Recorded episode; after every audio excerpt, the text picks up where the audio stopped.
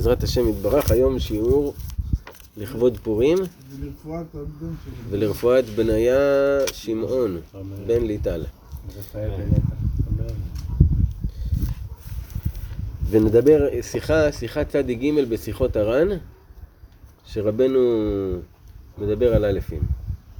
שיחה מאוד מעניינת. דע שיש אור שהוא מאיר באלף עולמות. יש אור שמאיר באלף עולמות. וזה האור, אין אדם פשוט יכול לקבל מחמת גודלו. מרוב שהאור הזה גדול, בן אדם רגיל לא יכול לקבל אותו. וצריך לזה חכם גדול שיוכל לחלק אלפים למאות. דהיינו, שיוכל לחלק האור הגדול לחלקים קטנים, כדי שיוכלו הקטנים במעלה לקבלו מעט מעט. כמו למשל, כשאחד אומר פשט או חילוק גדול מאוד, ומחמת זה אין יכולים לקבל ממנו מחמת גודלו. כי חצי פשט אי אפשר לקבל כי אם כולה. אבל כשמחלקין הפשט והחילוק לחלקים ועניינים, אזי יכולים להבין כל עניין ועניין בפני עצמו. זאת אומרת, ב- בישיבות שלומדים גמרא, אז שם בגמרא יש שכל גדול מאוד. אז יש לפעמים אה, סוגיה בגמרא, שהרב מסביר אותה, ואם הוא לא היה מחלק את זה לקטעים קטעים, כמו שרבנו בעצם עושה בתורה שלו, הוא נותן לך פסקה א', מסביר על עניין מסוים, פסקה ב', מסביר על עניין מסוים. מחלק את זה לקטעים קטעים. אז אתה יכול לאכול את זה. אפילו אם אתה עכשיו תבין רק את החלק הזה, פעם הבאה שתלמד תבין חלק אחר, בסוף יתחבר לך. כי זה בחלקים קטנים. אבל את האור כולו, בגדול, אם הוא היה רוצה לתת לך, נגיד עכשיו, אם הוא היה אומר רק את הגלולה של התורה, כאילו רק את המרשם. תעשה א', תעשה ב', תעשה ג', לא היית יכול לקבל את האור הזה. אבל כשהוא חילק לך לחלקים קטנים, הצלחת לקבל את, ה- את כל השכל שנמצא שם. גם משה ככה, לא? קיבל על כל פלטה אחת של אותיות וחילק. וחילק את זה. כך יש אור שהוא מאיר באלף עולמות, והוא השגה אחת. דהיינו, שאי אפשר להשיג אותו אלא כולו. אבל לא במקצת, כי הוא אור אחד פשוט. מה זאת אומרת שאת כולו צריך לקבל? גם במאמרים של רבנו, אם אתה תיקח רק חלק, תבין רק את פסקה א', זה טוב, אבל זה לא הקטע. כי הקטע הוא כל מה שהתורה הזאת נותנת לך, כל מה שהמאמר הזה נותן לך, זה אור אחד. כן, מבינים? אך תלמיד חכם, שהוא נוקם ונותר, הוא יכול לחלק אלפים למאות, דהיינו לחלק האור גדול לחלקים, כדי שיוכלו לקבלו כנזכר לעיל. אז מי יכול לעשות את הדבר הזה? תלמיד חכם שנוקם ונוטה. תלמיד חכם שנוקם ונותר. עכשיו, מה כתוב בגמרא על זה? כתוב, אם ראית תלמיד חכם שהוא נוקם ונותר כנחש, אה, תלך ותלמד אצלו. שסופך ליהנות מתלמודו. זאת אומרת, הגמרא אומרת, אם אתה רואה תלמיד חכם, אני לא, לא מבין מה זה נוקם ונותר כנחש אצל תלמיד חכם. אני עד היום אני יודע שאני אני- לא אבל מבין. לרגע זה נגע בי. זה שזה נוגע כן, אבל מה פירוש נוקם חסד ונותר כנחש? איך הלך המשפט? מה זה נוקם ונותר? אני מסתכל על זה בתור שם קץ למחלק, מחלק, לא עושה אותו דבר. חסד שלו, פה הוא נותן יותר, פה הוא מרגיש שהוא צריך לתת פחות. ואז הוא מחלק את האלפים, הוא יודע איך לחלק למה כמו אותם. נחש? אבל מה זה נוקם? רגע, איפה נחש, הנוקם זה פה? כאילו הוא כן, אחד, מתחכם. הוא לא שכח את מה שהיה.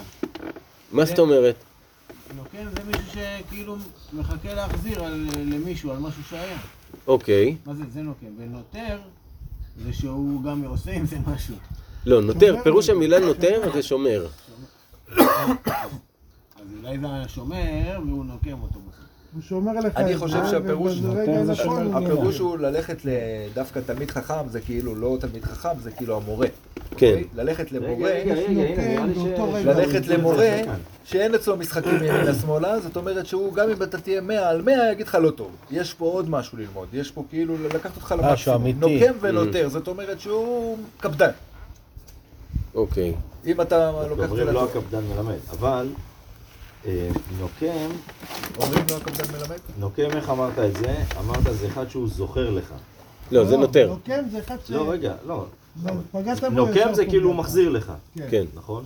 ונותר זה. שומר, כאילו יש לו יכולת להחזיק אבל זה בדרך כלל ב- בצורה שלילית, זה לא תיקום ולא תיטור. בדיוק. אבל זה יכול זה עם להיות גם... קונוטציה שלילית. בגבורות יש ימינו. אתה מבין? זה בטוח, אבל בוא נבין מה זה. מעלה את האלפים, היה לנו פעם שעברה שצריך לשלב גבורות. רגע, אתה קופץ, בוא תסביר לי מה זה נוקם ונותר כנחש ולמה זה חיובי. הרי יש לנו מצווה בתורה לא תיקום ולא רגע, תיטור. אבל למה כנחש? יש עניין למה כנחש. זה מה שאני מנסה להבין, נו, מה אני מנסה אולי עכשיו בעניין להבין? של תוכחה, אבל בוא נתקדם, ניתן- נקשיב. אה? ודווקא תלמיד חכם. כן. ואומרים לך, צא ולמד ממנו שסופך ליהנות מתלמודו. אומרים לך, תבקש. אה, אפילו יותר מזה. איך הולך המשפט אומרים? חוג- חגרהו כ...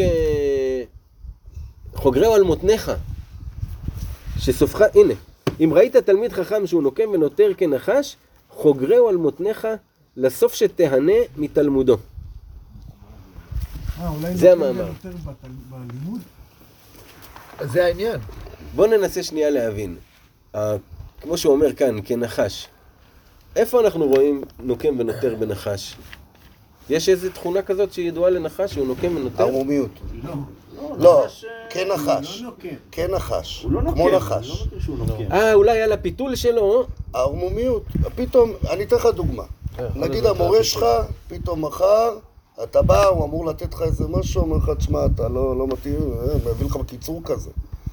ועל על מה שהיה אתמול, וזהו, לא יודע, סתם, אני זורק דוגמה. ואז אתה אומר, בואנה, כאילו, לא, למה הוא צמצם לי, למה הוא עשה, למה הוא נקם בי, הוא נטר בי וזה.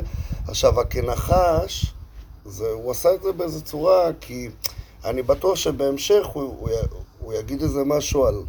שגם הנקמה והנטירה היא לא מתוך דבר שלילי, אלא מתוך מקום של תוכחה. קודם כל להבין מה זה נוקם ונותר כנחש. נוקם ונותר הסברת, וכנחש זה כ- באופי של הנחש. על שם הפיתול. נראה לי שבאמת זה זה העניין. אני חושב שבפשט, הרי יש לנו לא תיקום ולא תיטור. בקונוטציה שלילית, זאת אומרת, אם מישהו עשה לך משהו רע, אסור לך לשמור את זה בלב ולעשות לו רע בחזרה. ואסור לך אפילו לשמור את זה בלב בקטע של להגיד, הוא, הוא עשה לי רע, אבל אני אחזיר לו טוב. אפילו אסור לך לשמור את זה בכלל בלב, אתה צריך פשוט לנקות את זה. אז יש לנו לא תיקום ולא תיטור, לא תעשה את הדבר הזה. אבל אם ראית תלמיד חכם שהוא נוקם ונותר, זאת אומרת שהוא זוכר את הדברים ושומר, ולא מחליק את הדברים, כמו שצחי אמר, אלא הוא בא ו... כאילו לא, לא, לא מתעקם, לא מתעקם אלא זה. אבל כנחש, זאת אומרת, פעם ימינה, פעם שמאלה, פעם ימינה, פעם שמאלה, ככה הדרך שלו, שהוא בא אליך, אז זה גם מתחבר למה שאמרת בשיעור הקודם. על... אה, על הטולה. למלא דברים זה מתחבר. כן. שאם- אה, יש תלמיד חכם... שהוא כאילו מוכיח את חבריו. אה, לא כן. אז כאילו... נכון. תדע ש... איך זה היה? איך זה היה? אם ראית תלמיד חכם שבני עירו אוהבים אותו, אה, תדע שהוא לא אמיתי. אה, כי הוא לא מוכיח. לא. זה לא בגלל שהוא כן. טוב, אלא זה בגלל שהוא לא מוכיח אותם את- מספיק. את האמיתי קשה לו איתם, כי הוא אומר להם בפנים כאילו את מה שהוא חושב, כאילו זה לא, האמת. לאו דווקא אומר בפנים, אבל הוא לא מתקפל אל השקר שלהם. מה זאת אומרת? הרבה פעמים אתה רואה שממנים רב לבית כנסת נגיד. עכשיו, הפרנסה שלו מהם. אז זה מאוד קשה להישאר אמיתי כשאתה יודע שאם אתה. עכשיו תהיה לא נחמד ותצמצם להם את השטויות שהם עושים, אז אולי ישימו רב אחר במקומך ולא יהיה לך משכורת. אז הרבנים מתמודדים עם דבר כזה. עכשיו, אם אתה רואה רב שהוא אהוב על בני החבר'ה, על כולם, זה לא בגלל שהוא טוב, אלא זה בגלל שהוא לא מוכיח אותם מספיק. בהכרח. בהכרח. כמובן שתמיד אוהבים אותו, אבל הכוונה שלא לא תמיד קל איתו. אתה מבין? לא תמיד קל איתו, יש לפעמים אה, זה... כי האמת היא קו ישר, נכון. כן. אז עכשיו תראה רגע את היופי, שהם אומרים חוגרהו על מותניך. הרי נחש, מה אתה, מה אתה עושה? אתה עושה אותו ישר ועושה ממנו חגורה. זאת אומרת, כאילו תיקח אותו, תיישר את מה שהוא עשה, ותחגור את זה על המותניים. עכשיו, למה לא אמרו נגיד שים אותו כמו שרשרת עליך, אלא דווקא על מותניים? למה? כי מראש הנחש שים חגורות. כי- גם, גם נעליים עושים. אה, אני חושב, כל מה שאני אומר זה בגדר גם הוא חושב. הוא מלביש לך את הכלי הליכה. העניין של החגור, חגור זה שונה ממה שהיום בעברית המשובשת נק- נקראת חגורה. אתם יודעים איך נקראת חגורה? אזור, אזור מותניו. ואילו חגור, זה של הלוחמים? זה, זה משהו שחוגרים אותו הלוחמים, בדיוק, זה כמו אפוד, אפוד של לוחמים. כן. אז חוגרהו על מותניך, זאת אומרת, תשים אותו עליך, שהוא יהיה כביכול החגור שלך, ה- מה ששומר לך על, על כולך, האור שלך. שהאור שלך יהיה האור, האור שלו. הקשיחות הזאת והאמת הזאת שאתה מקבל ממנו. שאתה תלמד להתנהג ככה בסוף. בדיוק, וזה יהפוך אותך גם כן לקשוח. קשוח במובן הטוב, כאילו שאתה לא רכיחה. שוח יכול להחזיק. חגור על מותניך? כי אמרת חגור ואל הגב. כאילו, כן, על מותניך. מעל המותניים. אזור זה מה שאנחנו קוראים לו חגורה. איזה בלבול. בלבל את הצורה, שרמט. הזה. אין לך שום סיכוי להגיע להבנה הזאת. אם אתה לא יודע לשון הקודש ואתה לומד ואתה חוקר, שום סיכוי. שום סיכוי. זה כאילו, אתה אתה מבין טעות. דמיון. לא רק זה, אתה לא מגיע, אתה גם מבין משהו אחר לחלוטין. ברוך השם, באמת, אתה לא רואה אותיות. באמת, השתבח שמו. ועניין זה, שתלמיד חכם שהוא נוקם ונותר יכול לחלק אלפים למאות, הוא מפורש. זאת אומרת, רבנו אומר כאן שאותו תלמיד חכם שהולך בצורה הזאת, הוא יכול לחלק אלפים למאות. עכשיו הוא אומר, הדבר הזה מוסבר, כמו שכתוב, בספר משלי, ושונה בדבר, מפריד אלוף. מה זה אומר? מי שחוזר על זה, מי שחוזר על משהו, על דבר, מפריד אלוף. מה זה אומר חוזר על דבר? שונה. שונה זה מה שאנחנו קוראים לו חוזר. זה נקרא שונה, שונה פרקו. וחוזר. למה שונה נקרא שונה? תראה איזה יפה זה באותיות. שונה זה מלשון שני, שכאילו מקודם זה היה פעם הראשונה ואתה עכשיו קורא פעם שנייה, ושונה זה גם כי הוא שונה. הפעם השנייה היא נקראת שנייה כי היא שונה מהראשונה. זה לא כמו הראשונה, היא שונה. ולשנן זה מלשון כל פעם לעשות עוד שני, עוד שני, עוד שני, זה לשנן. ואז נוצרים שיניים. הבנת? מעוד ועוד ועוד ועוד ועוד נוצרים שיניים. ובגלל זה האות שין, היא יכולה להיות עם כמה ו"ים, לא חייב דווקא שיהיה שלוש. אפשר גם שין עם ארבע ו"ים ואפילו עד אין סוף ו"ים. כן? כן. וזה עדיין יהיה שין. יש על התפילין, על התפילין יש שין של ארבע. ראשים ושין שין. כן. זה אומרים שזה עוד ש... אתה אמרת אני חושב, שזה עוד שתבוא כאילו ב... שונה מפריד אלוף. ושונה בדבר מפריד אלוף, מה זה אומר? כמה דברים. אחד, יש לנו, אם אתם זוכרים, למדנו את זה בחגים של אה, תשרי, שכשהאדם הוא מתוודה על משהו, זהו, הוא מניח אותו מאחוריו, הוא לא חוזר אליו. למה? כי אם הוא חוזר אליו זה ככלב השב על קיאו. כאילו, אם אתה עכשיו באמת ישבת בלב אמיתי עם הקדוש ברוך הוא, יישבתם את, ה... את העניין שביניכם, אין לך מה לחזור על זה. אז שונה בדבר מפריד אלוף. אם האדם הוא עוד הפעם חוזר על אותו עניין, הוא כאילו הפריד את אלופו של עולם מהסיפור. כאילו, אז רגע, מה שהיה מקודם, אתה לא באמת מאמין ש... שהיה לנו רגע? כן, אתה לא מאמין שהיה לנו רגע? אתה מזלזל בי? אז הוא מפריד אלוף. ואז מה קורה? הוא מפריד אלוף, הוא מפריד את האלף. מי אמת? מי המת. מי אדם? מי אדם. מי אור? מי אור נהיה אור. והרביעי שלך לא זוכרים. עדיין לא זוכרים. אם תזכיר לי השבוע, אני אני אבדוק את זה. פירש רש"י, הרביעית הנפולה.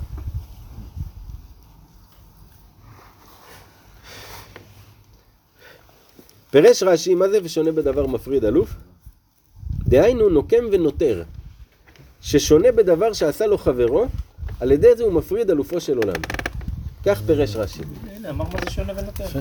כן, שהוא חוזר עוד הפעם על אותה מחשבה. בגלל זה אצל רבנו יש מושג שהוא נקרא איבר טרכטן. זה מחשבות יתרות.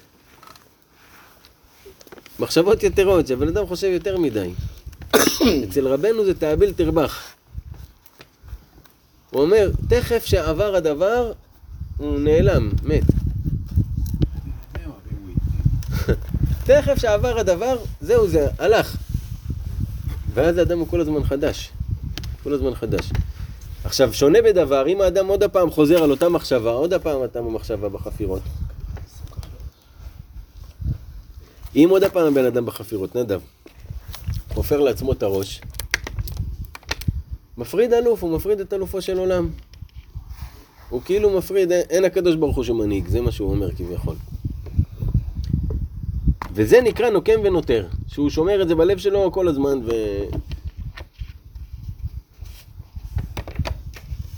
אבל תלמיד חכם צריך דייקה להיות נוקם ונותר. כמו שאמרו חז"ל, כל תלמיד חכם שאינו נוקם ונותר וכולי.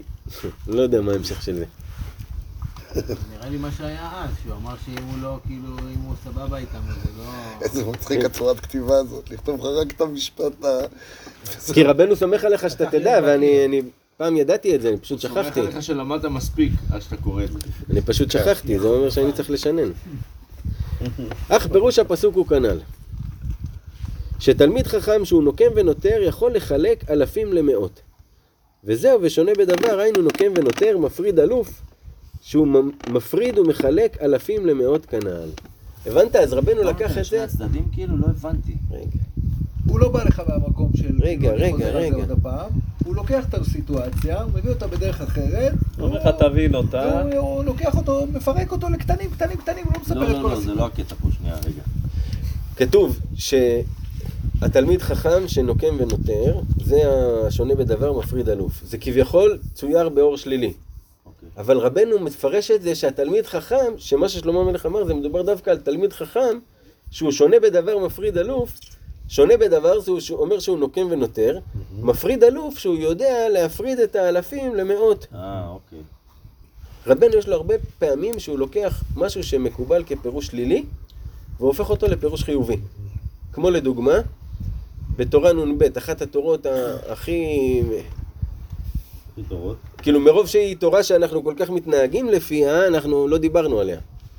שהיא נקראת הנאור בלילה. כתוב במשנה באבות, הנאור בלילה והמפנה ליבו לבטלה, הרי זה מתחייב בנפשו. כל הפירושים אומרים, אדם שהוא ער בלילה, והוא מפנה את ליבו, לב- יחידי. המתהלך בדרך יחידי, שהוא נמצא מטייל לבד איפשהו בשדה, אבל הוא מפנה ליבו לבטלה. חושב על, ה... על הפרחים, חושב על האהובה שלו, חושב על, ה... על העסקים, מפנה ליבו לבטלה, מתחייב בנפשו. מה זה מתחייב בנפשו? בגלל שהוא נמצא בשדה לבד, אז יש שם מזיקים, הוא נמצא במקום סכנה, מתחייב בנפשו, מה אתה, מי אמר לך ללכת להיות בשדה לבד עכשיו? זה כאילו מה שהמשנה, הפשט שלה אומר, ככה פרשנים מפרשים. רבנו לקח את זה, הפך את זה לגמרי לטובה, ואמר, אני אור בלילה, והמהלך בדרך יחידי, זה אדם שהולך להתבודד בלילה, שכולם ישנים הוא ער, והוא הולך להתבודד במקום שאין בני אדם. מהלך בדרך יחידי, הולך לשדה, הולך לאיזה מקום, הרי זה מתחייב בנפשו, הוא מפנה ליבו לבטלה, שהוא שמה, בזכות ההתבודדות שהוא עושה, הוא מבטל את כל המידות מעליו, את כל המידות הרעות, אז זה מפנה ליבו לבטלה. אה, הבטלה זה כאילו הביטול. פורק את הביטול, הלב. כן, הוא הופך לביטול. הרי זה מתחייב בנפשו, הנפש שלו נכללת במחויב המציאות, שזה הקדוש ברוך הוא. שמת לב איך רבנו עשה ונהפוך הוא לפסוק הזה? כן. למשנה הזאתי? גם מלשון חיוב, וזה- מתחייב. בטח. משמעותי. וזה לחלק אלפים למאות. לא, זה לא לחלק אלפים למאות. לחלק אלפים למאות זה מה שרבנו עושה בליקוטי מוהר"ן, שהוא מביא לך מקטעים מקטעים. עכשיו, אבל ראה, אם אמרנו ש... מחילה שאני... זה... ש... הרי כוח, כוח המדמה שהיינו לומדים כל הזמן, כאילו, זה גם משהו שבן אדם יכול לעשות לנקום וליטור עליו. זאת אומרת, אם עכשיו אתה תלמיד חכם, אחי, ואתה יודע שכל השכל הזה, כל הכוח המדמה, אחי, זה שמשפיע עליך ומפריע לך, ואתה זוכר דברים שהוא עשה לך, ואתה מתחיל מה זה אם אתה תלמיד חכם? במקרה שתלמיד, חכ- שאנחנו, שרבנו כותב תלמיד חכם, זה לא כמו שרבנו כותב צדיק. אחד שעושה את זה, כשרבנו, הוא תלמיד חכם. כשרבנו כותב על צדיק, הוא מדבר על אדם שרוצה להיות צדיק, זה אנחנו. אוקיי, תלמיד חכם, זה כבר משהו אחר. יש לו הגדרה. תלמיד חכם זה תלמיד חכם, אדם שהוא הולך בדרך, שהוא לומד, שהוא... למה הוא נקרא גם תלמיד וגם חכם? כי הוא גם מוסיף מעצמו, והנשמה שלו מלמדת אותו, וה... הוא הולך ונהיה חכם. זה תלמיד חכם. אז אדם כזה, זה בדרך כלל זה שאתה הולך ללמוד ממנו. לא. בדיוק חשבתי על זה, זה מהמם, כי תלמיד, כאילו, אנשים חושבים מורה זה כובע. אתה צריך להיכנס לכובע של המורה ולבוא להעביר שיעור. תלמיד זה סופר כובע. אתה חייב לבוא בכובע של תלמיד אם אתה רוצה ללמוד. ואם אתה גם חכם, אתה כלי שיכול להכיל חוכמה, אז זה השילוב שצריך להיות. יש כזה משפט שעשו תלמידים, רבנו אמר, תעשו... עשו תלמידים. שעשו תלמידים. שכאילו כולם תלמידים, גם החכם הוא תלמיד. נכון. אז התיקון, רגע, התיקון ותיטור, הוא לא אמר שזה עלייה צריך להיות על... זה לא לנו, התיקון ותיטור, זה אם אתה פוגש תלמיד חכם כזה, חוגרי על מותניך, תלבש את מה שהוא מלמד אותך. ואז איך אני אזהה? אז זה מה שהוא- זה מה שאנחנו לומדים. אם יקום וייטור בך תלמיד חכם, אז תדע. לא, זה מה שאני חשבתי, שכאילו הבן אדם ש- שעובד עם הכוח המידע. עכשיו רגע, אבל רגע, רגע, הסטנו, אנחנו היינו בקטע של איך רבנו הופך את הדברים, פסוקים מפירוש שלילי לפירוש חיובי. והוא אומר את זה בספר המידות, שכשאתה רוצה לפרש משהו, תפרש אותו לטובה, תמיד. ורבנו, זה כל התורה שלו, אנחנו יכולים לראות את זה, שכל התורה שלו באה מכף זכות. הוא יוצא מנקודת הנחה שאתה רוצה להיות עם השם. הוא לא יוצא מנקודת הנחה שאתה רוצה לברוח. כמו שהפרשנים של התורה הרגילים מפרשים, הם יוצאים מנקודת הנחה שאם יתירו לך לעשות דברים, אז אתה תברח לגמרי ואתה לא, יכול, לא תשלוט בעצמך. הבנת? זה נקודת ההנחה שלהם, בגלל זה שמים לך מלא גדרות, מלא עניינים, לא זה ולא זה, ומרחיקים אותך, ואה, כאילו לקחו לך את הבחירה. רבנו בדיוק אומר לך, לא, לא, לא, בוא, בוא, בוא, תנשום, אח שלי היקר.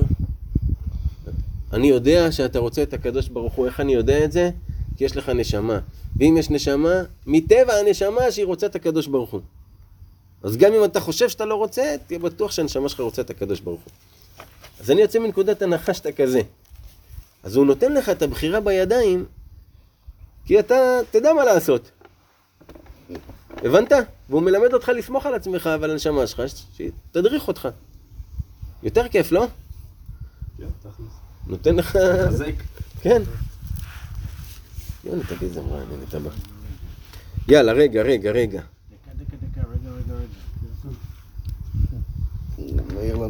אז אם ראית תלמיד חכם שהוא נוקם ונותר, חוגרהו על מותניך לסוף שתהנה מתלמודו. הצפצת? תודה. אתה יכול לזכור אותי עוד פעם על הנוקם ונותר? כן. לפי מה שרש"י פירש, זה האיבר טרכטין, המחשבות יתרות. שונה וחוזר עוד הפעם על המחשבות. זה בפירוש השלילי.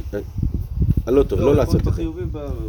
ובחיובי זה תלמיד חכם שהוא נוקם ונותר, זאת אומרת שהוא זוכר את הדברים והוא בא אל האדם בפיתולים, וכן, חוגריהו על מותניך לסוף שתהנה מתלמודו. אבל בואו, לסוף שתהנה מתלמודו. כי על ידי שהוא נוקם ונותר, על ידי זה יכול לחלק אלפים למאות. דהיינו לחלק אור גדול לחלקים. ועל ידי זה יכולים ליהנות מתלמודו ולקבל ממנו. כי בלי זה אי אפשר לקבל מחמת גודל האור כנ"ל. זה כמו מה שאנחנו עושים עם הליקוטי מוהר"ן בכפית. לוקחים משהו, מסבירים אותו, לוקחים זה, עוד בונים, בונים, בונים, בונים. בסוף יש לנו את כל האור הגדול כתמונה, את כל התורה, את כל המאמר. זה קומה שלמה, כן, עשר- כן. עשר מאות, זה אלף. בדיוק, בדיוק, זה כמו הספרונים. בדיוק. שהוא רושם לך משהו אחד, בתוכו, יש לי אחד באוטו כבר שבוע וחצי, אל תשכח זה, להגיד תודה. זה בדיוק בדיוק כל היום אני אומר. תודה. וכל הספר זה הכותרת עכשיו, הזאת. מי שאני רואה באותו רגע, אני אני אומר, תגיד לו תודה.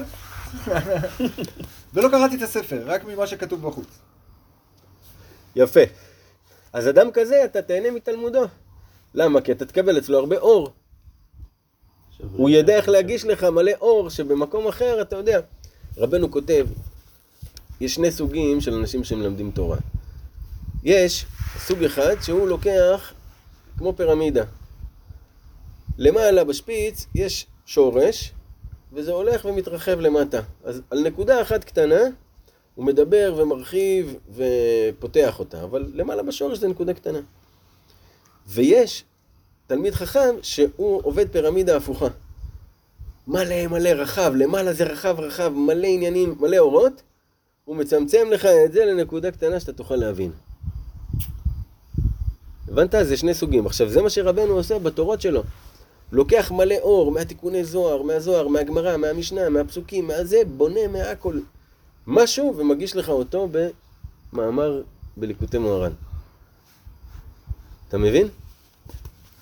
אשרינו שזכינו. דרך העולם הפוך, פה העיקר. כן.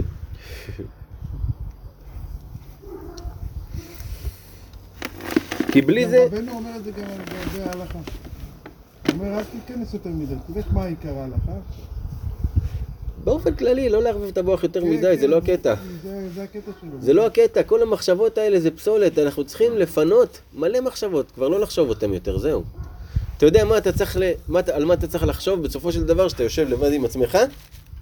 אתה צריך לשמוע... זה מה שצריך להיות שם. אתה מבין?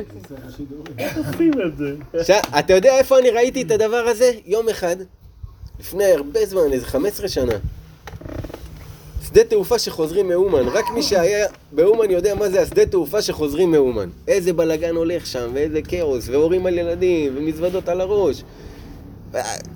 שיגעון, ורוסים עם רובים. ובתוך הבלאגן הזה אני מסתכל, אני קולט את הרב סייג, יושב ככה, מתרווח על ספסל עם הידיים ככה פתוחות והרגליים ככה, מסתכל לו בכיף, כאילו שהוא על חוף הים עכשיו. אני קולט אותו, אני בא אליו, מה הרב, מה העניינים, מה קורה? אמר לי, כלום. אמרתי לו, מה, מה אתה עושה? כאילו, מה זה? כלום. ואז הוא הסביר לי את הכוח של הכלום. הוא אומר לי, אתה רוצה להצליח בחיים? תעשה את הדברים סתם. בלי סיבה. כלום. כי אם אתה עושה בשביל סיבה מסוימת, אז uh, יכול להיות שזה יסתדר ותהיה שמח מזה, אבל אחר כך אתה לא תהיה שמח, כי אתה תלוי בזה. ואם זה לא יקרה אז אתה לא תהיה שמח. אז אם תעשה את הדברים סתם, בלי סיבה, לא בשביל להשיג משהו, אתה סתם עושה את הדבר הזה, כאילו התוצאה לא משנה לך. כלום, כלום, אתה מבין? כלום יכול להיות בכל מקום. זה הכל. כלום זה הכל, זה איך כל אתה מביא הקטע את. עצמך למצב שאתה שם, כאילו. שאתה בכלום? שאתה בכלום, תגיד. אתה. מבטל את ה... יופי. כמה לא, שיותר? את השיח הפנימי. זה גם משהו. מה, אה, אה, שאלת? איך? איך עכשיו ברגע הזה. כאילו. ברגע הזה אתה יוצא. החוצה, אתה אתה את מאוד ממוקד. ברגע, אתה יוצא מתוך הבפנים. עזוב עכשיו ברגע אחד שאתה יושב עם עצמך. בחיי היום יום שלך, כלומניק. אתה עובד, אתה זז, אתה עושה, אתה פועל. מיקי. כל הזמן. כל הזמן. תאביל תרבח, אם צריך תהיה פרחח. אתה מבין? תאביל תרבח. לא סתם יש במרוקאי את המושג הזה, תאביל תרבח. זה לא בכל שפה יש את המושג הזה, תאביל תרבח. מה זה, כמו טבולה ראסה? תהיה, תהיה מעבול, תרוויח. טבולה ראסה. זאת אומרת, האדם צריך להיות במצב. אה, שאין לו. כלום. האדם צריך להיות במצב שהמוח שלו ריק. ריק לגמרי. מה זאת אומרת? אדם שהוא ריק לגמרי, הוא נמצא פה בהווה. אבל תאביל תרבח זה במקום האחר, זה לא במקום הזה. סבא שלי היה אומר תאביל תרבח, הייתי אומר לו, סבא, מה קורה? אנשים באים מזה. עכשיו, הוא אומר, תשמע, אתה בסוף מגיב כמו שאתה רוצה להגיב. עכשיו יגידו לך ככה וככה וככה קרה, אתה יכול לעשות, אה, כאילו, להעביר את זה בסבבה. מצד שני, אתה יכול לקבל את המסר, ואז להתחיל להתנהג בצורה אחרת. תאביל תרבח, קח את הדברים, שיחשבו שאתה טמבל, אבל מצד שני תהיה חכם. זה התאביל תרבח, כאילו להגיב למציאות. זה כמו שאתה תגיד לי עכשיו, תשמע, אני, יש לי בעיה, אני תקוע עכשיו 50 אלף. בסדר? עכשיו, לצורך העניין אתה, אתה שמת אותי בס- בסיטואציה עכשיו. כולה בן אדם לא. עשה ככה סתם בסיטואציה. אז רגע. סתם לדוגמה, שמת אותי בסיטואציה עכשיו. תגיד לי, שנייה, שנייה, אני רוצה לשאול אותך מה. נשמע. עכשיו רגע, שמת אותי בסיטואציה. אז אני יכול מצד אחד להתנהג כאילו שמת אותי בתוך הסיטואציה, ומהצד השני אני יכול להגיד לך בעזרת השם, יהיה בסדר, אל תדאג, הכל יהיה טוב. לשחק אותה עם הראש הקטן, בסדר? ויצאתי מהסיטואציה שהוא אמר לי עכשיו תביא לי 50 אלף. כי לפעמים אנשים מסתכלים על זה בצוות. רגע, אני אגיד לכם משהו. באנו ל- לשמוע תורה. עכשיו, אני- אני לא מצליח אפילו לסיים את השיחה, שנבין את ה- מה שרבנו רוצה להגיד לעניין האלפים, עוד לא הגענו לזה אפילו. בוא ניתן לרבנו. אז, אז אפשר, כי- כן, בואו נתמרכז כזה רגע אחד, איזה כמה דקות של אה, שתיקה, לא חייב כל הזמן לדבר. נקשיב מה רבנו אומר, ואז... אה, באילת. טוב, שמעתי, אנחנו באילת. אז אמרנו, תלמיד חכם כזה שהוא נוקם ונותר כנחש, רבנו אומר לך, תלמד מאדם כזה שאתה תהנה מהתלמוד שלו. למה? כי הוא יודע לחלק אלפים למאות, הוא יודע להביא לך אור גדול בחלקים קטנים.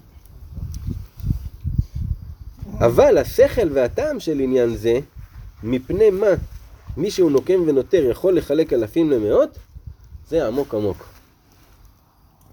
זאת אומרת, את זה אני לא יכול להגיד לך, רבנו אומר. למה, למה דווקא זה שנוקם ונותר כנחש יכול לחלק אלפים למאות? רבנו אומר, הסיבה לזה היא עמוקה מאוד. ודע, מי שיודע זאת, זאת אומרת, מי שיודע את הסיבה למה תלמיד חכם שנוקם ונותר כנחש יכול לק- לחלק אלפים למאות, הוא יכול להחיות מתים.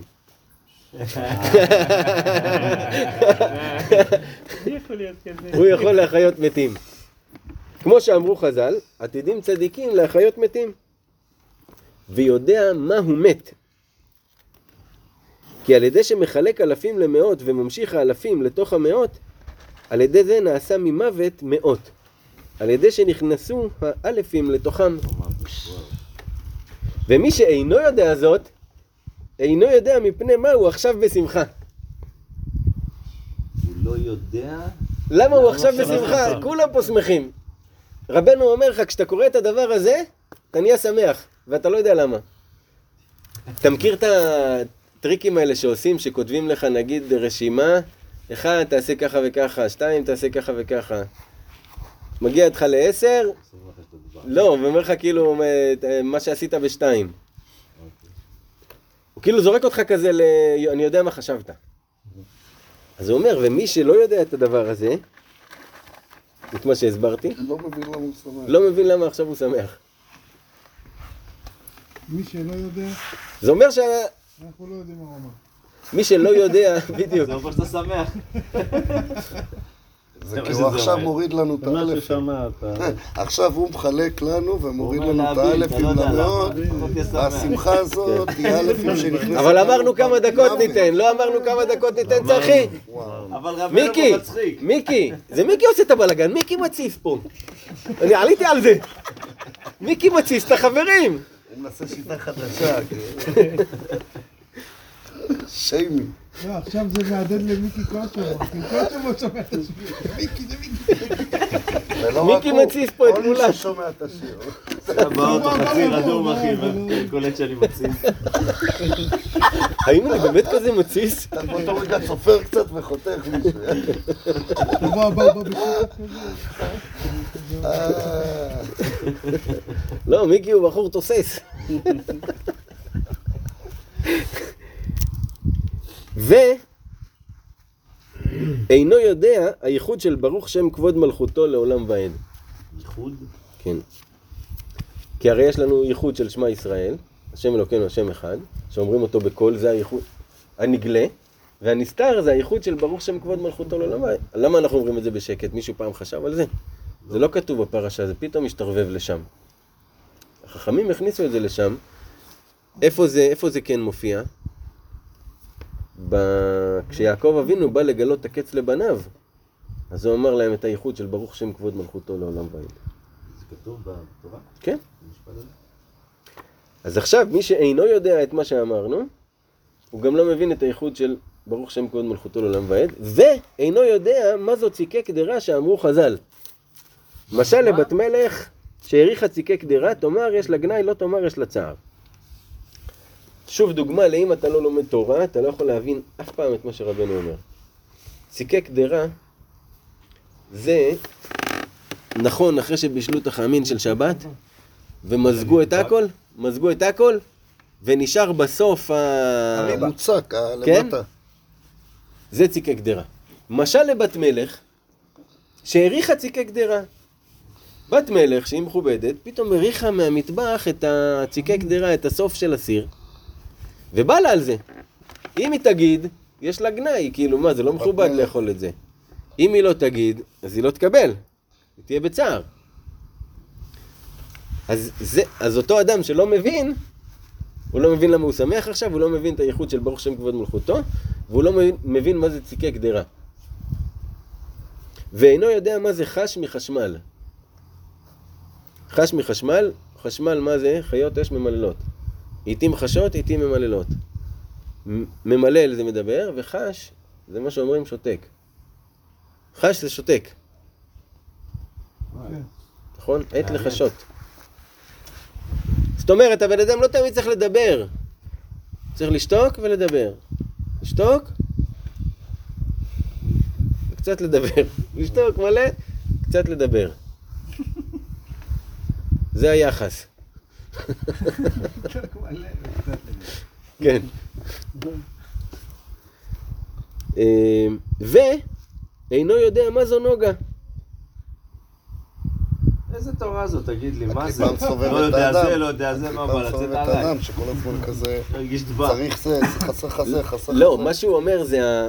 מי שאינו יודע למה, את הסיבה למה תלמיד חכם נוקם ונותר כנחש יכול לחלק אלפים למאות, הוא גם לא יודע להחיות מתים, והוא גם לא יודע. והוא גם לא, לא מבין למה הוא עכשיו בשמחה, והוא גם אה, לא מבין מה זה ציקי קדרה, והוא גם לא מבין מה זה חש מחשמל, ולא את האיכות של ברוך שם כבוד מלכותו לעולם ועד, ולא מבין מה זה נוגה. בסדר, זה אנחנו. כמו שכתוב, ונוגה לא סביב. ואינו יודע מהו מעשה מרכבה, ואינו יודע מהו ברית, ואינו יודע מפני מה חולקין עליו. כל הדברים האלה, לא יודע. הוא מדבר על תלמיד חכם נראה לי. אז לא, צריך להיצמד לאחד שכן יודע. לא-. ומשיח- לא. יודע כל העניין הזה בשלמות. אבל הצדיקים אינם יודעים אלא כשעושים מאלפים מאות. זאת אומרת, למשיח יש את כל האור של כל הדבר הזה בשלמות, אבל הצדיקים הם צריכים שיחולק להם גם כן אלפים למאות. ואלו הצדיקים שהם נוקמים ונותרים שיכולים לעשות מאלפים מאות, הם חגורה למשיח. כי אמרו רבותינו ז"ל, אם ראית תלמיד חכם שהוא נוקם ונותר כנחש חוגרי על מותניך, היינו בחינת חגורה למשיח. שנאמר בו, והיה צדק אזור מותניו, כתרגומו, יהון צדיקיה סחור סחור לה. כאילו שהחגורה שהיא תהיה למשיח היא מהצדיקים. מה שהמשיח יחגור על עצמו, זה הצדיקים. היינו בחינת מתין מתין. יפה. מתין מתין זה בתף? בתף, כן. ה- הצדיקים שהיו בכל דור ודור, הם, הם כביכול מתים בגוף, נכון? אז כביכול החגורה של המשיח תהיה ממתים מתים שהם הר... כל הצדיקים. כל הצדיקים שיבואו עליו. דהיינו מאות, כי מתין זה מאות. בארמית. היינו, מי שיכול לחלק אלפים למאות הם חגורה למשיח כנ"ל, ואלו הצדיקים מכהן את הצדיקים הקטנים. הצדיקים הגדולים האלה שמחלקים אלפים למאות, שהם מכניסים א' בתוך המתין, והופכים אותו למתין עם א', שזה מאות. מחלקים אור גדול לאור קטן על ידי שהם יכולים להכניס את האלף. יש? איזה שתיקה. זה כן, זה היה... אז נמשיך אה, שיחה, לא, אחר כך אני, קופץ שיחה לשיחה צדי ה'. שיחה מעניינת ממש. דע שהשם שנותנים לו לאדם הוא לפי הפעולה שיש לו לאדם לעשות בעולם. רבנו אומר את זה, השם שנותנים לאדם זה לפי הפעולה שיש לו לעשות פה. ויש אחד שעושה הפעולה שלו בחצי שנים שיש לו, וצריך לקרוא לו שם אחר, דהיינו שם חדש. וואו. זאת אומרת שהאדם, אם הוא עשה כבר את הפעולה, הוא מיצה את הפוטנציאל של השם שלו, צריך שם חדש. כי השם שנותנים לאדם הוא לאחר מותו לבושין שלו. כי השם הוא בחינת לבושין, כמו שכתוב, אני השם, הוא שמי וכבודי. כבודי זה בחינת לבושין. כי רבי יוחנן קרא למנה מכבדותא. מה זה אומר? רבי יוחנן קרא לבגדים שלו, הכבוד שלו. אז הוא אומר, השם שנותנים לאדם, לאחר המוות, זה המלבוש שלו. וכאן הוא מראה שהשם זה בחינת לבושין, כמו שכתוב, אני השם הוא שמי וכבודי, ורואים שכבוד זה בחינת לבושין. כי הקדוש ברוך הוא נקרא הוויה, נכון? השם, השם של הקדוש ברוך הוא, כמו שלך קוראים שי, לקדוש ברוך הוא קוראים י"ק ו"ק. זה נקרא שם העצם. כי בשם הוויה נתהווה כל העולמות. אבל למעלה מכל העולמות אין לו שם. כי למעלה מכל העולמות אי אפשר להשיג אותו. מתי אה, התחילה התהוות? בי"ק ו"ק, אז התחילה התהוות ל- לרדת לעולם. מעל זה אין התהוות, אז אין כלי בכלל אפילו ל- לשים שם שם. אין הבדל באותיות. כן. וזהו כי הגדלת על כל שמך אמרתך. אתה מכיר את הפסוק הזה מתהילים? כי הגדלת על כל שמך אמרתך? זאת אומרת, יותר גדול מכל השמות שלך, זה האמרה שלך. שאפילו אין לזה שם, זה אמרה של הקדוש ברוך הוא. אמרתך זו הפעולה, כי במאמר נברא העולם. דהיינו הפעולה, היינו לפי הפעולות של הקדוש ברוך הוא למעלה מכל העולמות, הוא גדול מכל השמות שיש לו יתברך. כי למעלה מכל העולמות אין לו שם כלל. השם מצמצם אותו. בדיוק. ולמעלה מכל העולמות אין אפילו שם לקרוא לו.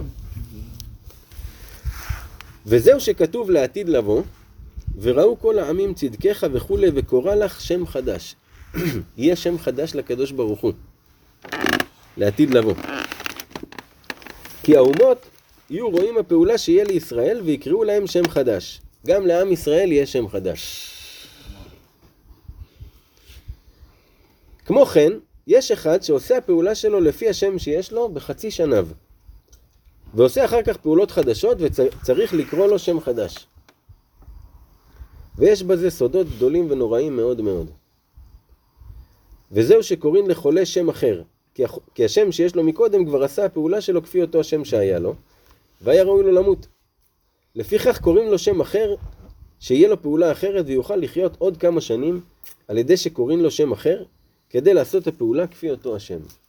הבנתם? אז יש איזשהו, כמו, כמו שהיו אומרים, אסור ללמוד זוהר עד גיל 40, אז יש בדיוק אותו משהו אפוף ב... לא יודע מה, שאומר לא לשנות, לא להוסיף שם. וזה ממש, אתה רואה, רבנו יוצא מנקודת הנחה שצריך להוסיף שם באיזושהי נקודה. השם, אם השם עשה את הפעולה שלו, אתה מרגיש כבר שמיצית, אתה באיזה נקודה שאתה לא מצליח להתקדם ממנה, הופ, תוסיף שם.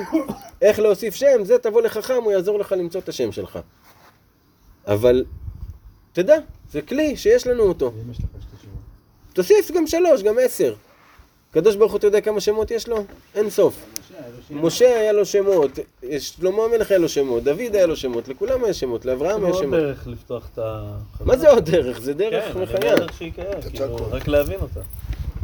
ועל כן משה רבנו עליו השלום היה לו כמה שמות, כמו שאמרו חז"ל, כי בכל פעם עשה הפעולה שלו כבר לפי השם, והיה צריך בכל פעם שם אחר לעשות פעולות אחרות כנזכר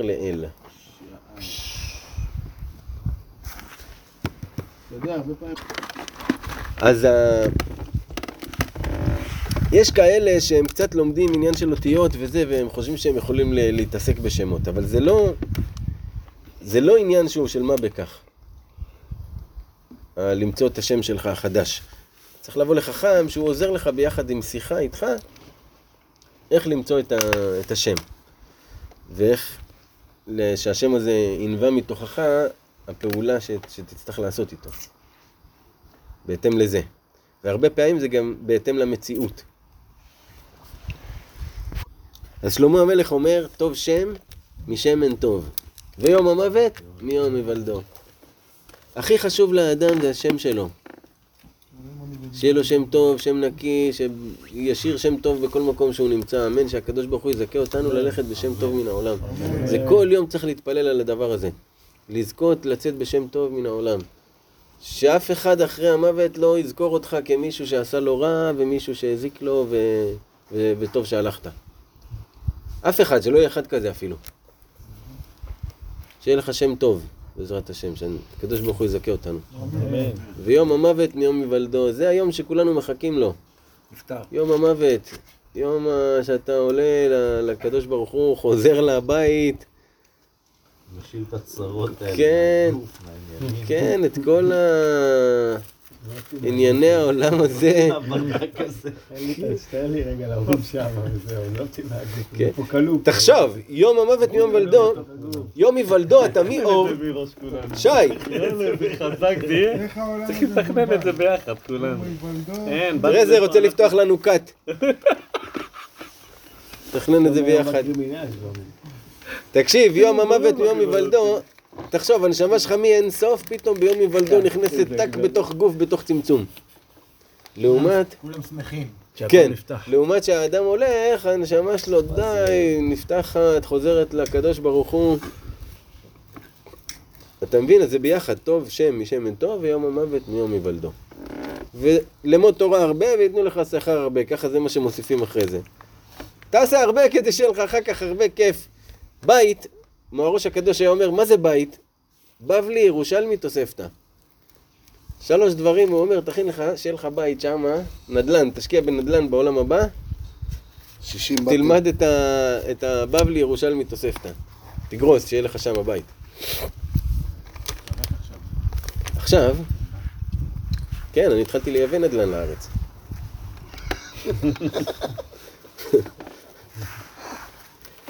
צדי ו', שיחת צדי ו', זה שיחה של הישתבח שמו.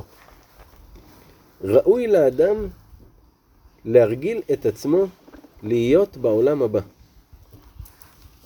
ראוי לאדם להרגיל את עצמו להיות בעולם הבא. ראוי לאדם, מי זה האדם? אנחנו. אני, אתה, הוא. ראוי לנו להרגיל את עצמנו. להרגיל את עצמנו להיות בעולם הבא. ברוך השם, איזה צ... להיות רגיל, להיות בעולם הבא. דהיינו, עכשיו הוא אומר לך, מה אני מתכוון? להיות מופרש מתאוות כמו בעולם הבא. שאין בו לא אכילה ולא שתייה, ושום תאווה מתאוות הבהמיות הקלות ונפסדות של העולם הזה. להיות בלי תאוות. איך הוא אומר את זה? זה לא אומר שלא תאכל ולא תשתה ולא תהיה עם אישה. לא, זה לא מה שזה אומר. אתם זוכרים, כל מה שנאמר זה שאתה צריך להגיע למדרגה כזאתי שאתה עושה את הדברים לא מתוך התאווה שלהם. אתה יכול לאכול את האוכל הכי טעים בעולם ולשתות ושיש לך את האישה הכי מפנקת בעולם. אבל לא מתוך התאווה, לא מתוך שאתה זה, אתה רוצה זה שלי, זה זה זה. לא מהמקום הנמוך. הבנת? ואז אתה כמו בעולם הבא. כי אתה לא עושה את זה מתוך התאווה. כמו שאנו רואים, החולה, מחמת שהוא סמוך קצת לעולם הבא, על כן הוא מואס באכילה ושתייה ומשגל ואין לו שום תאווה. אדרבה, כל התאוות קצים ומאוסים עליו, מחמת שהוא סמוך לעולם הבא שאין בו אכילה ושתייה. כל מי שהיה חולה יודע, לא בא לו לאכול כלום, לא שום דבר, אל תתקרבו אליי. סמוך לעולם הבא. בגלל שהוא סמוך לעולם הבא. כן יש להרגיל עצמו בעודו בחיים חיותו ובבריאותו, שיהיה יכול להתנהג בלא תאוות כמו בעולם הבא. ראוי להרגיל, זאת אומרת, אתה יכול שזה יהיה לך הרגל. לראות שזה ההרגל שלי. ובוודאי, אם היה נזכר בטוב זיכרון מתענוגי העולם הבא, בוודאי לא היה יכול לסבול כלל חיות ותענוגי העולם הזה.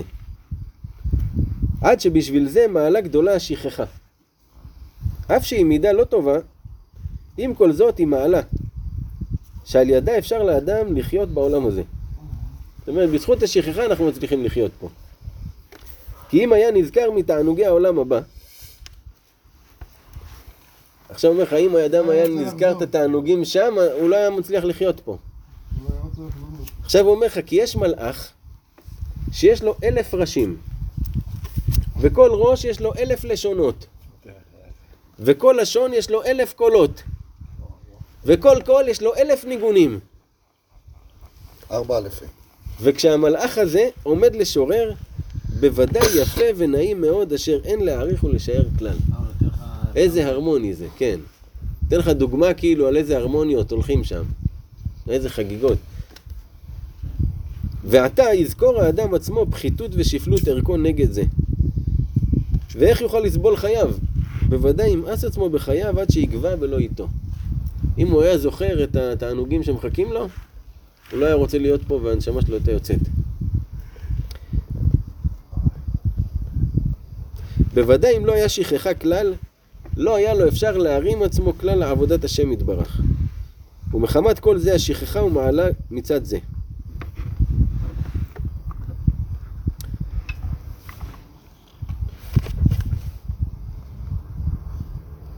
טוב, אנחנו...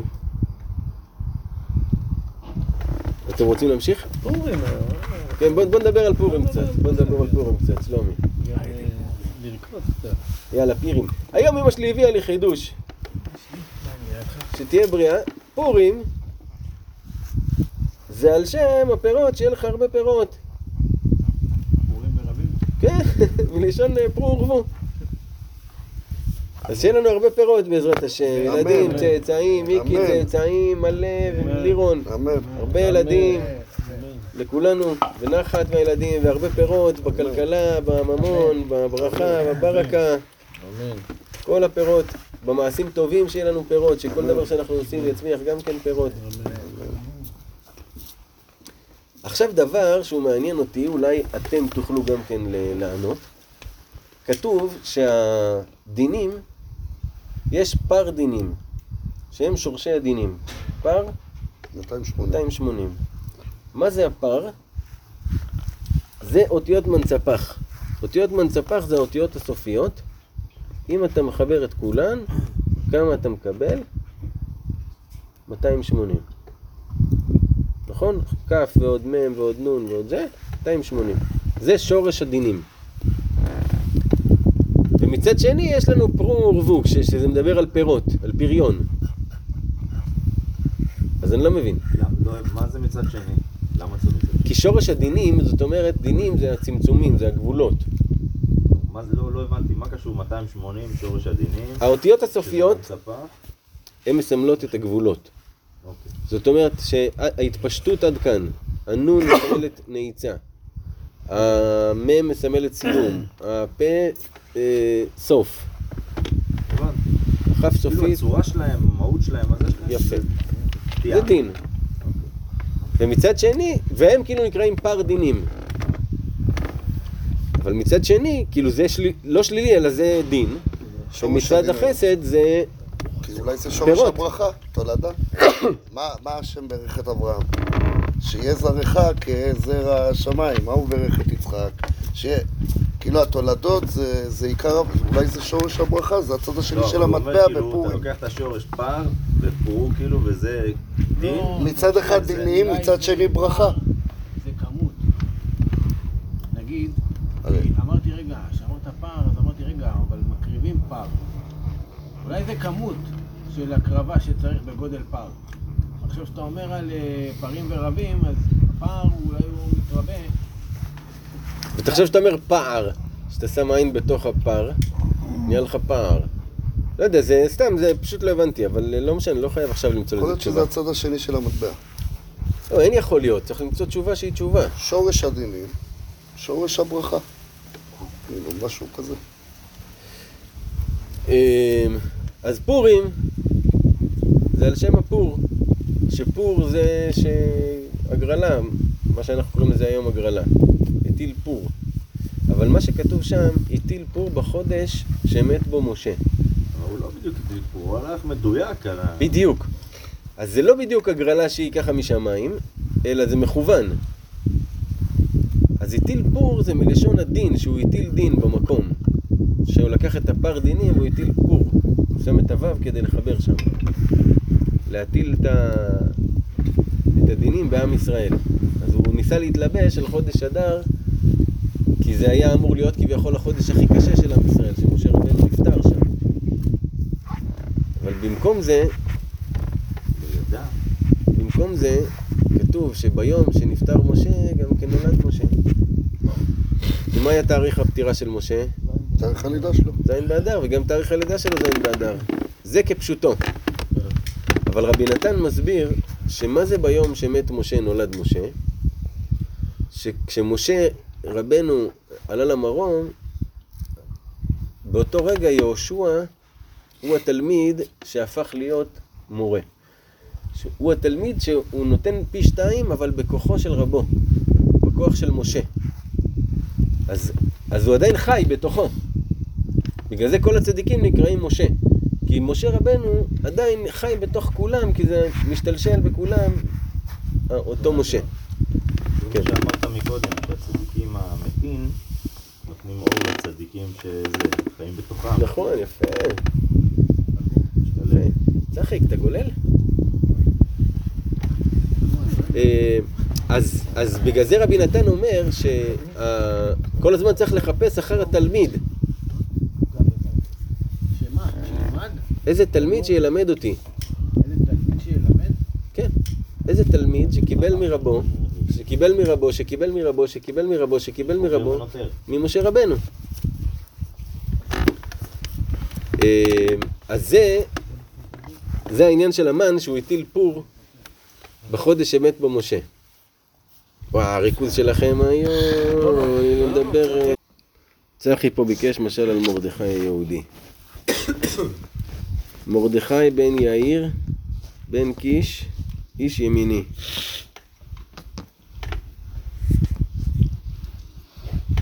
מה זה בן יאיר? שהאיר את עיניהם של ישראל. מה זה בן קיש? שהקיש על דלתי רחמים.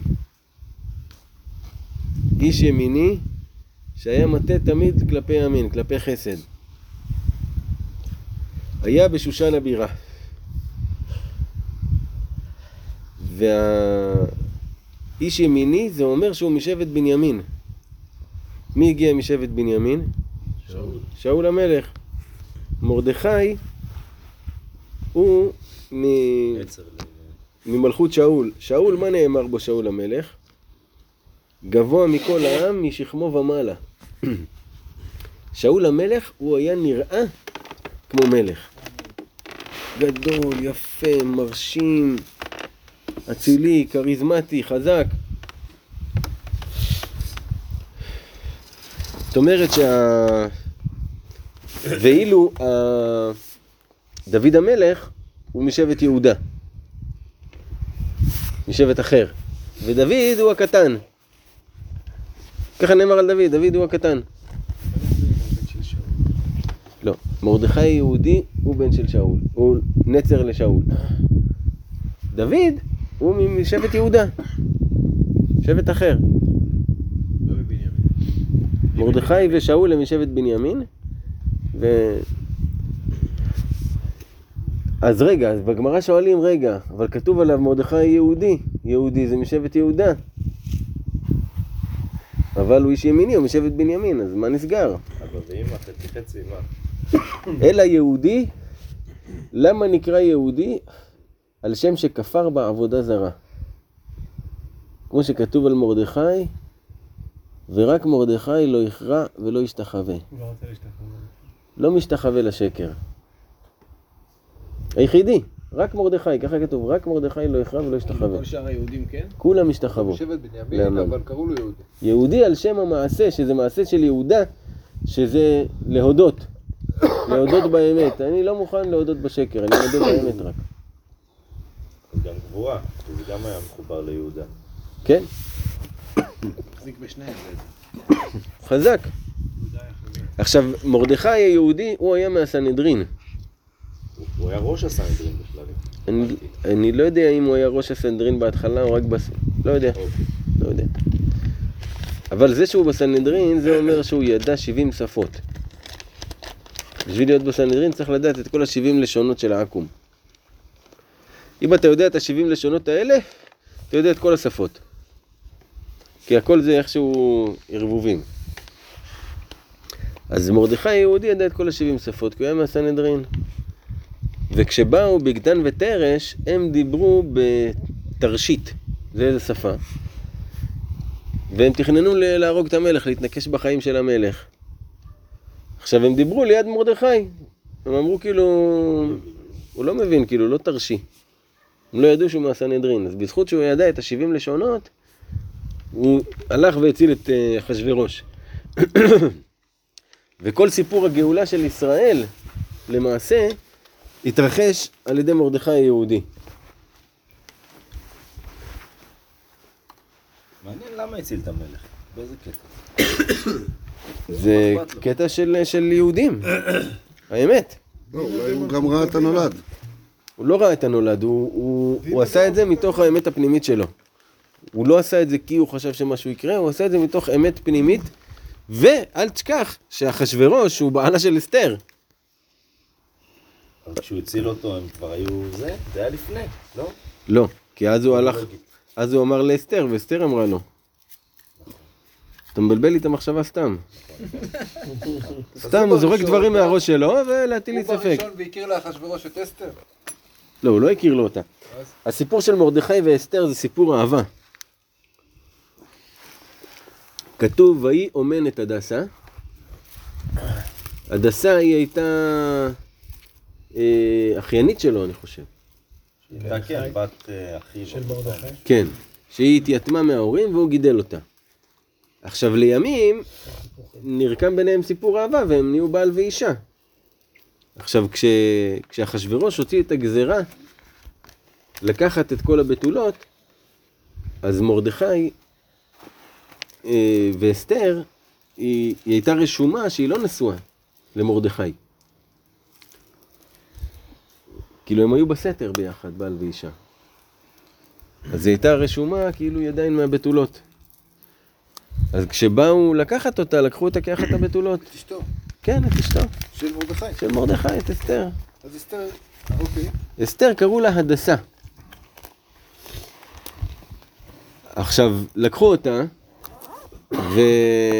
ואחשוורוש, איך הוא היה בודק את כל הבנות? הוא קודם כל היה בא עליהן, קודם כל הם היו עוברות שנתיים של טיפוח, בשמן המור, בבשמים, מעדנים להם את האור, מורידים להם את השערות, מטפחים אותן שנתיים, בהרמון, אצל הסריסים, ואז המלך בא עליה, אם היה לו כיף וטוב ונעים והוא רוצה, הוא מקטלג אותה לאיזה אישה שתהיה לו, או שהוא בוחר להיות שהיא תהיה האחת. באסתר, היא הייתה כבר בעולה. אז כתוב, איך, אז איך הוא נהנה בה? כי הוא ציפה לטעום טעם בתולה, ומגיעה מישהי שהיא לא. אז כתוב שזה אחד הניסים שנעשו לאסתר, שהוא ביקש לטעום טע- טעם בתולה, וזה מה שהוא טעם. כאילו נעשה נס שזה מה שהוא הרגיש שם, והוא התאהב בה, ולקח אותה להיות האחת, להיות אה, אשתו. עכשיו, כתוב בגמרא, שאסתר הייתה שוכבת בחיקו של אחשוורוש, הולכת וטובלת, ובאה לחיקו של מרדכי. בגלל שכשהיא עם אחשוורוש זה בעצם אונס. כי אם היא לא תסכים לו, אז הוא יהרוג אותה. ואנוסה מותרת לבעלה. אז כל, כל פעם שהיא הייתה צריכה להיות עם אחשוורוש, זה בעצם היא עברה אונס מאחשוורוש. אבל היא חייבת לשחק את המשחק כדי שלא יהרוג אותה. באמת, היא אוהבת את מרדכי. אז היא הייתה חוזרת למרדכי לחיקו בסתר כמובן, והיא לא גילתה את עמה ומולדתה. עכשיו, לימים, שהמן הוציא את הגזרה להרוג את כל היהודים ביום אחד, אז מרדכי ידע את כל אשר נעשה, ובא ואמר לאסתר, אולי לעת כזאת נשלחת למלכות. אולי בשביל זה כל הסיפור עבר, שאת תהיי שם מלכה, שתוכלי להציל את העם. ואז אסתר אמרה לו, אלך וכאשר עבדתי עבדתי. מה זה כאשר עבדתי עבדתי?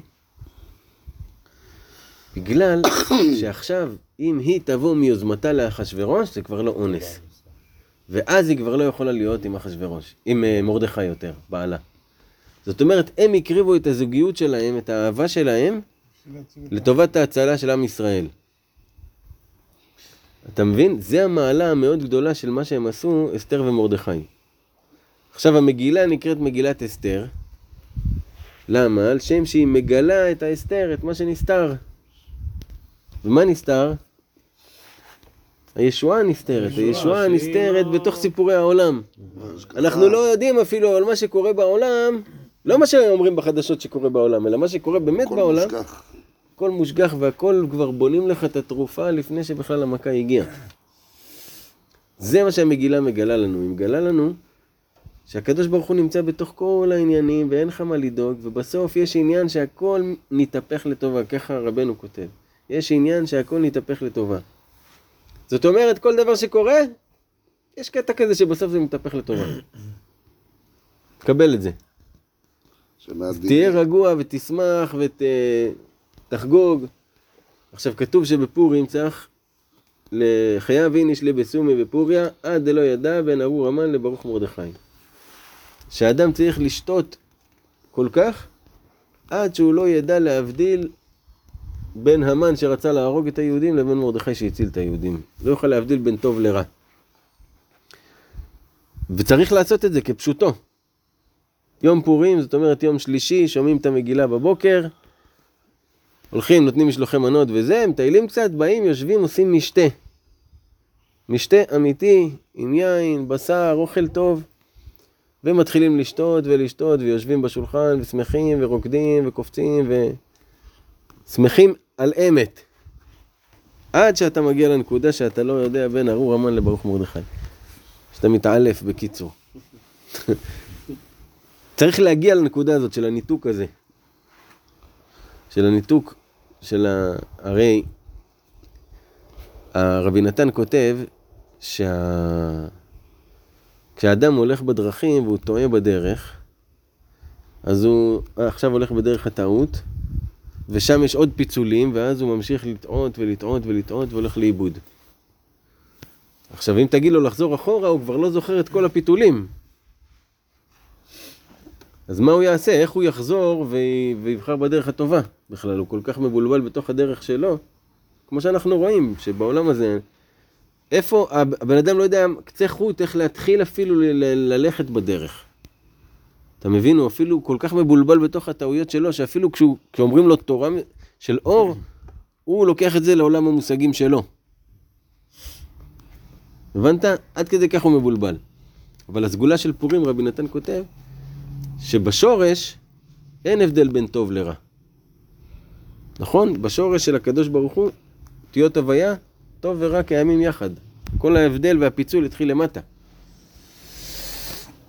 אז אם האדם זוכה לשתות בפורים ולהגיע לנקודה הזאתי של הניתוק של לא יודע, לא מבדיל בין טוב לרע, זה כאילו לקחו אותו, שמו אותו פק בנקודת ההתחלה שוב פעם, והוא יכול לבחור מחדש להתחיל בדרך הנכונה. זה כאילו יכול לעשות לך איפוס לחיים. אז יש ממש עניין בשכרות הזאת של פורים, לשתות ולשמוח ולרקוד, עד שאתה, זה יכול אפילו שאתה נרדם, יכול להיות שאתה רגע אחד כזה של אה, צלילות עם עצמך, לא יודע, כל אחד חווה את זה אחרת. יכול להיות שאתה מקיא, כל מיני חוויות. להתמסר לזה וליהנות מזה ולשמוח, פשוט לשמוח, זה העניין של היום הזה. וזה ממתיק לך את כל, ה, את כל השנה ואת כל החיים, ומכניס אותך לפסח, ומתחיל עכשיו סשן חדש של חגים, שזה מרגש, כאילו מתחיל פורים, כל ההתחלות. מפורים, מתחיל אחר כך פסח, אחר כך מתחילים ספירת העומר, אחר כך שבועות, כל ההתחלות הם מפורים. כל ההתחלות מפורים. אז שנזכה לשמוח ושיעיר עלינו הערת מרדכי ואסתר, אמן. ושתכלה מלכות הרשעה מן הארץ, והכל יתהפך לטובה לעם ישראל ולעולם, לעולם כולו, שיהיה טוב. ונגילה ונשמחה בך. ברוך אדוני לעולם, אמן ואמן.